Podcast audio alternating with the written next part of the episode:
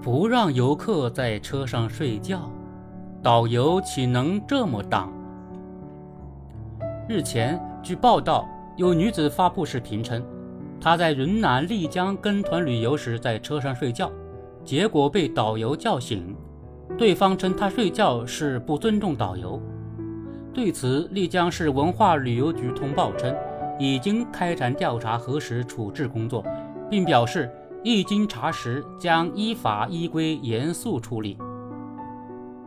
从网上视频可以看到，涉事导游说的话确实令人难以接受。我讲你不听，就是不尊重我，或者等你睡醒了我们再走。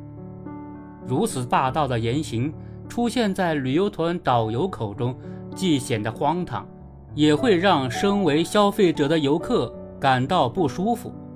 游客出来跟团旅游就是为了放松，不是来上课的。在车上打个盹都要被斥责，自然会心生不满。游客投诉也好，在网上曝光也罢，都是在维护自身权益，其声音应当得到旅游行业的重视。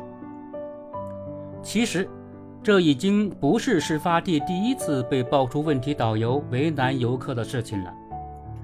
云南丽江是旅游胜地，旅游经济发达，但偶尔出现的奇葩导游难免令人形成负面印象。个别导游出言不逊或者强迫游客，既说明其个人素质不高，也折射出当地旅游市场的问题。从这个角度看，保持稳定的情绪与健康的工作状态，应该是导游的基本功。导游在实际工作里。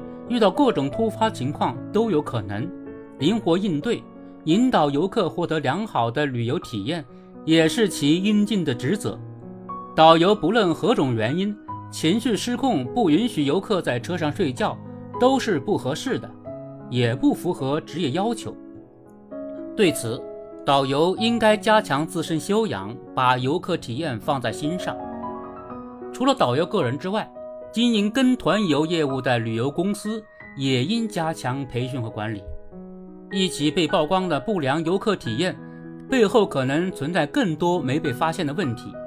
规范的旅游市场需要从业者自发的维护，也只有努力提高更高水平的服务，旅游行业才能更加繁荣。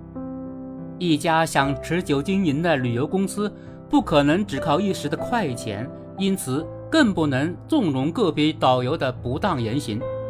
企业在招聘导游时，就要设立一定的门槛，对那些因为个人性格和品质原因而不适合从事导游工作的人，要从源头上杜绝。在导游开始工作后，也要注重日常管理，让导游时刻将对游客的服务意识放在心头，不会因为懈怠或者情绪失控。而出现不当言行，在旅游行业里，小到一个导游、一家公司，大到一个景区、一座城市，其口碑都是通过日常点滴行为构建的。建立口碑的过程可能很漫长，也很考验从业者的素质和耐心，但因为个别人和事毁掉口碑却很容易。对于一些媒体曝光的导游乱象，从业者还应当引以为戒。有则改之，无则加勉。毕竟，游客花钱跟团游，就是为了获得舒心的出游体验。